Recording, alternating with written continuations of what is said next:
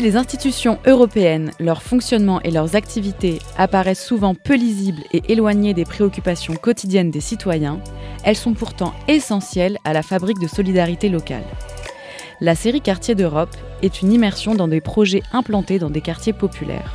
Ces projets ont été aidés et soutenus par l'Union européenne pour encourager des solidarités, accompagner des individus fragilisés et démocratiser la culture. Épisode 1 Coralis, accompagner et prendre en charge des femmes victimes d'agressions sexuelles. Un projet financé par le Fonds social européen. La Maison des Femmes, bonjour. Vous êtes suivie à la Maison des Femmes, madame? Avec qui?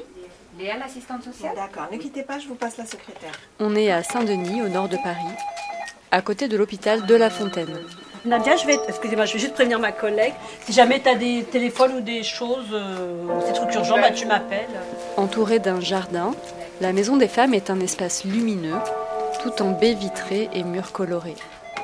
À la fois ouvert et confidentiel, effervescent et apaisant. Donc vous avez là les deux bureaux de consultation de psychologues. Voilà, donc euh, je pense qu'elles ont du monde. Une petite salle de réunion en haut. La Maison des Femmes accueille et accompagne les femmes de Seine-Saint-Denis, victimes de violences ou en difficulté, Ensuite, vous avez là l'accueil euh, excision et violence. pour une prise en charge globale, à la fois somatique, psychique et psychosociale. Là, ici, c'est plutôt la partie planning familial avec deux bureaux de consultation gynéco euh, et demande d'IVG. Latifa est infirmière à la Maison des Femmes. La petite salle atelier permanence euh, juridique, euh, tous les ateliers, danse, euh, judo, etc. Et là, le bureau, donc, en particulier justement le bureau de Coralis. Donc là, c'est la salle Coralis avec tout ce qu'il faut comme matériel pour faire tout ce qui est analyse, prélèvement. Coralis, c'est le nom d'une toute nouvelle antenne à la Maison des Femmes, ouverte en novembre 2022, pour accueillir les femmes de plus de 15 ans qui viennent d'être victimes d'un viol ou d'une agression sexuelle, même si elles n'ont pas porté plainte. Là, donc ça c'est la salle infirmière. Et donc l'unité Coralis, elle nous appelle, les filles à l'accueil, disent Latifa, il y a, il y a une dame dans le cadre de Coralis, donc on comprend. Donc on essaie de trouver, c'est un endroit où la poser, où elle soit tranquille, lui dire ce qui va se passer et puis lui laisser le temps de, de se poser. Donc on a un questionnaire euh, qui fait un peu le guide. Donc là, on lui demande où est-ce qu'a eu lieu l'agression, quand a eu lieu l'agression, est-ce qu'elle connaît cet agresseur et surtout, est-ce qu'elle s'en souvient? Parce que quelquefois, il y a eu euh, de l'alcool, il y a eu des psychotropes, euh, ou voire on l'a fait à son insu. hein. Quel type d'agression elle a eu? Quelquefois, je le sais d'avance, donc je pose pas toutes les questions, mais quand elle ne sait pas trop ou elle ne sait pas, je pose toutes les questions. Comme ça, elle me dit par oui ou par non. Exemple, si elle a eu des attouchements, oui, non, ou ne sait pas. Euh, pénétration pénienne orale, pénétration digitale vaginale, pénétration pénienne vaginale, pénétration digitale anale, pénienne anale ou autre, hein, euh, avec des instruments par exemple. Et à chaque fois, soit elle me dit oui, soit elle dit non, soit elle ne sait pas. Ce, Voilà. qui, ce qui va permettre notamment de, de préparer aussi la suite des examens. Tout Quel type d'examen euh, complètement les prélèvements euh, en question. Si l'agresseur a utilisé les préservatifs, ou les agresseurs d'ailleurs, hein. Ensuite on lui demande s'il a eu une éjaculation, euh, quel que soit le site.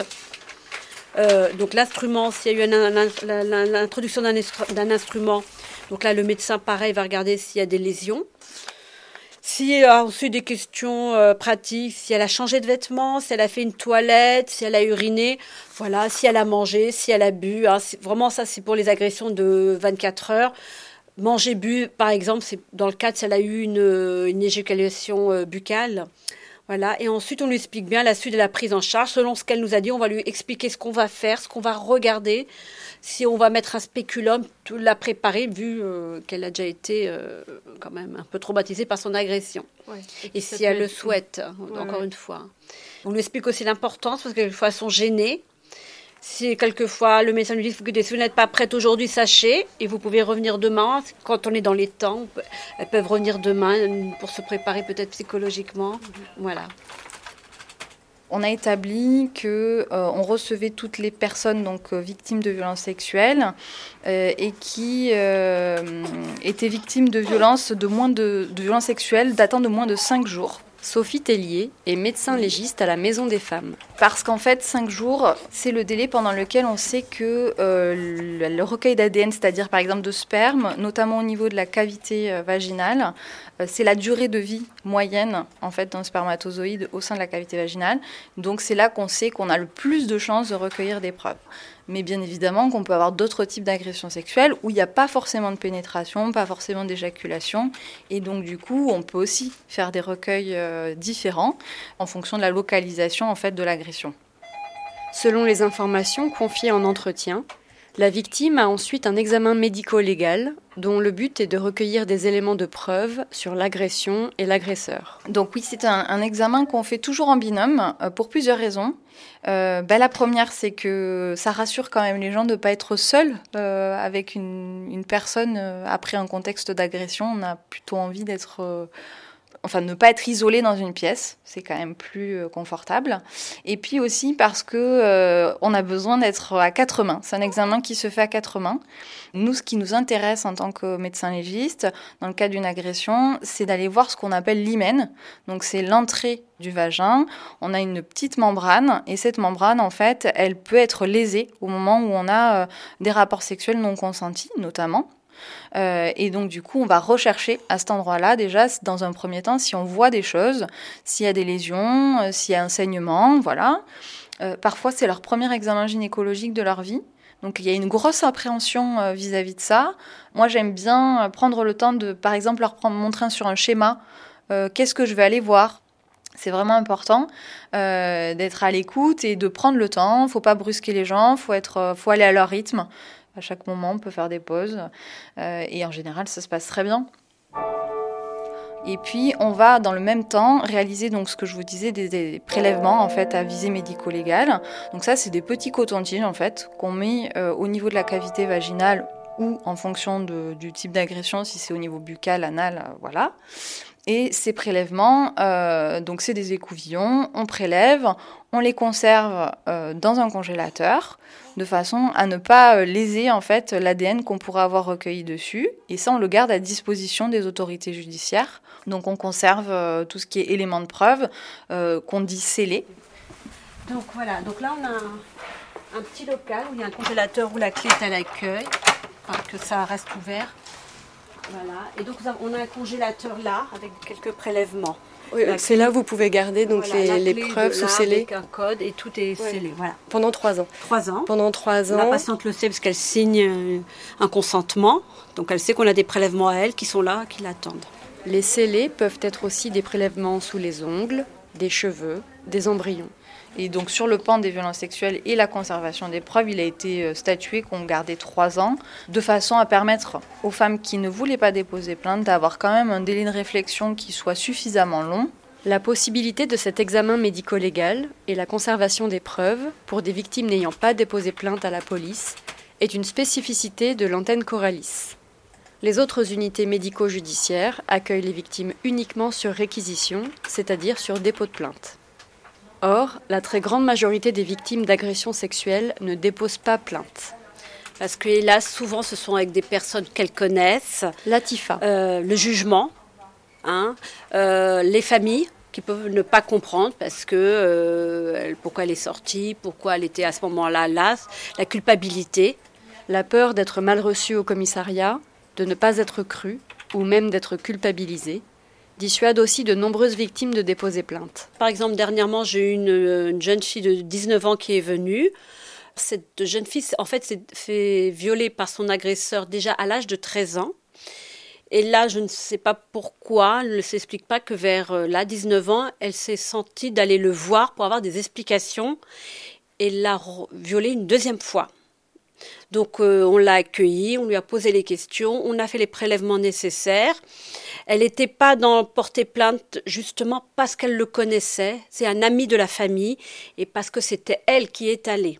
Voilà. Le fait qu'elle est allée se, euh, voir cette personne pour demander des explications, elle s'est dit ça va, ça va se retourner contre moi. Tout à fait, parce que ce que disent souvent, oui, les femmes hein, savent bien. Puis, il faut pas se leurrer. Hein, on voit bien les, les, les enfin, souvent c'est classé sans suite, hein, les, plaintes de, viol. donc, euh, je pense qu'elles sont découragées, les femmes. Donc, toujours pareil, les déculpabiliser, Elle ne sait pas si pour l'instant si elle va porter plainte, mais elle va y réfléchir et elle sait qu'on est là et elle est revue dans un deuxième temps. Et euh, si elle n'a pas le souhait de déposer plainte, on va l'informer qu'en tout cas elle a la possibilité de le faire au sein même de la structure de la maison des femmes. hein. On peut euh, prendre des dépositions. euh, on a une, une permanence policière à la maison des femmes qui permet ça. Sophie Tellier. Et puis, euh, si elle souhaite le faire même de manière immédiate, femmes, on peut contacter le commissariat nous-mêmes et les informer pour qu'ils se déplacent en leur disant qu'on a fait aussi ces prélèvements et donc on accélère aussi la procédure puisqu'à ce moment-là, on va leur remettre ben, l'ensemble des éléments que nous on a recueillis, donc c'est-à-dire les éléments de preuve et le rapport médical, ils auront tout dans le même temps. Et donc derrière, ça permet aussi euh, voilà, d'accélérer les procédures, euh, de faire en sorte que ça avance plus vite. Euh, un autre cas d'une personne qui était cette fois-ci majeure, c'est une jeune fille, elle, qui bah, est sortie avec ses amis euh, en soirée et qui euh, ne se souvient pas, euh, un- une amnésie en fait à partir d'un certain moment de la soirée. Alors ses amis euh, lui disent qu'elle est partie d'elle-même avec un garçon et en fait elle s'est réveillée dans un Airbnb. Elle a été réveillée plus exactement dans un Airbnb par une femme de ménage. Elle était nue, donc elle a compris qu'il s'était passé quelque chose, sans savoir quoi, ni avec qui. Elle a été adressée chez nous euh, par, euh, je crois, un centre de santé ou je crois que c'est ça, un centre de santé. Et accompagnée par sa maman, et donc elle, on a été amené justement. Elle a, c'était intéressant parce qu'elle est venue sans dépôt de plainte, et justement, euh, ça a permis cet entretien de la, de l'accompagner, de la mettre en confiance pour faire le dépôt de plainte qu'elle a fait justement dans la foulée. Et en l'occurrence, oui, elle, ils ont retrouvé le mise en cause en fait. L'accord avec les commissariats, c'est si on vous appelle et qu'une victime souhaite déposer plainte là, maintenant, à 3 heures du matin, il faut venir. Rada Atem, gynécologue obstétricienne, a fondé la Maison des Femmes en 2016. Parfois, ils viennent chercher la victime pour aller l'interroger au commissariat, parce que comme ça, ils sont moins absents. Nous, on s'adapte. L'essentiel, c'est que la victime soit accompagnée et que sa parole euh, soit prise en considération. L'unité Coralis a signé une convention très précise avec les instances judiciaires et policières de Seine-Saint-Denis. Un avocat, par exemple, ne peut pas dire euh, Oh, ben, ce prélèvement a été conservé à la maison des femmes, ils font n'importe quoi. Euh, nous sommes un peu estampillés par le procureur qui dit ce qui se passe dans cette structure, euh, j'en suis garant, c'est- ça respecte les règles de bonne pratique de, de la médecine légale du vivant. Vous allez avoir combien de temps de retard? L'unité Coralis est ouverte 24 heures sur 24, 7 jours sur 7. La nuit, ce sont les urgences de l'hôpital de La Fontaine qui prennent le relais de l'accueil des victimes. Elles contactent le médecin d'astreinte de la Maison des Femmes en vue de l'examen médico-légal. L'objectif, c'est de prendre en charge en fait des gens qui viennent d'être victimes de manière immédiate. C'est vraiment très flagrant dans ce genre de situation. C'est que les femmes viennent vraiment la tête penchée et ensuite se relèvent le torse et la tête et puis on sent qu'elles vont voilà même si elles portent pas plainte déjà c'est important d'avoir posé cette parole qu'on leur a permis de la poser de les croire et de les déculpabiliser parce que souvent quelquefois elles le racontent à leur entourage qui les culpabilise aussi donc euh, je pense que c'est déjà rien que de pouvoir les laisser s'exprimer c'est, c'est, je pense, que le plus important pour elles. Quoi. Se savoir reconnu comme victime, ça participe aussi à la reconstruction. Madame, vous avez rendez-vous au 17 Vous avez... D'accord, j'arrive, hein, c'est fini. Voilà, ok À tout de suite. J'arrive, je cherche À la Maison des Femmes, les victimes de viol peuvent aussi être accompagnées sur le long terme. Un psychologue, c'est ça. Alors, je vais. Alors, elle vous a d'abord mis le sexologue ou d'abord la. euh, elle vous a dit qu'il fallait d'abord voir le sexologue et ensuite la psychologue ou l'inverse? D'accord, parce que c'est important le, le sens. voilà.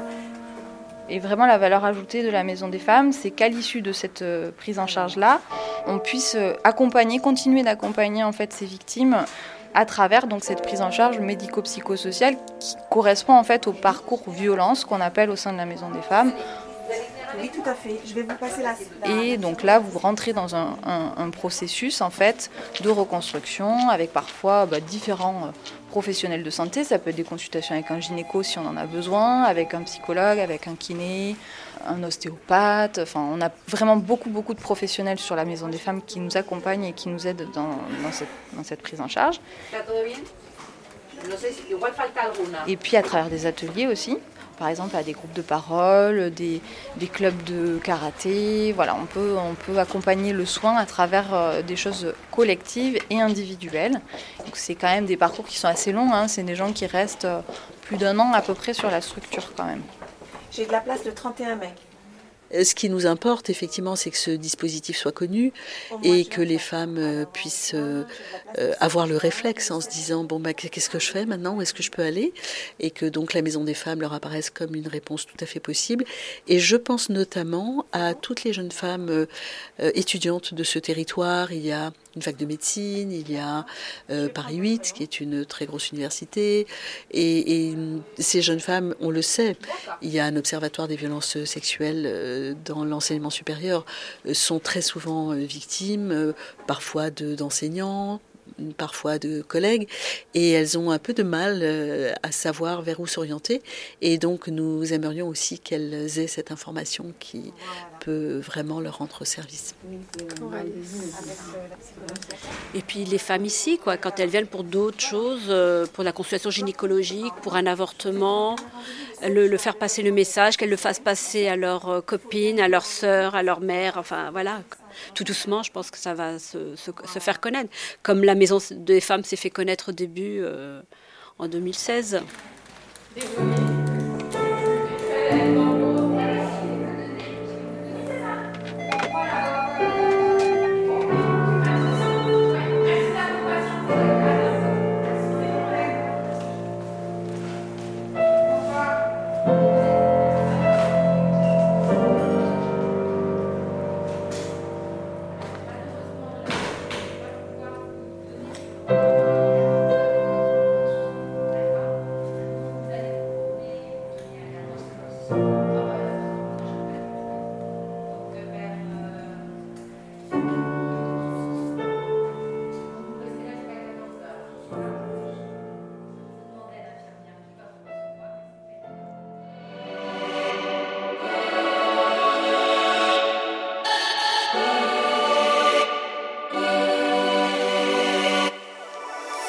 Quartier d'Europe est une série réalisée par Cerise Maréchaux, produite par Making Waves et soutenue par la Commission européenne.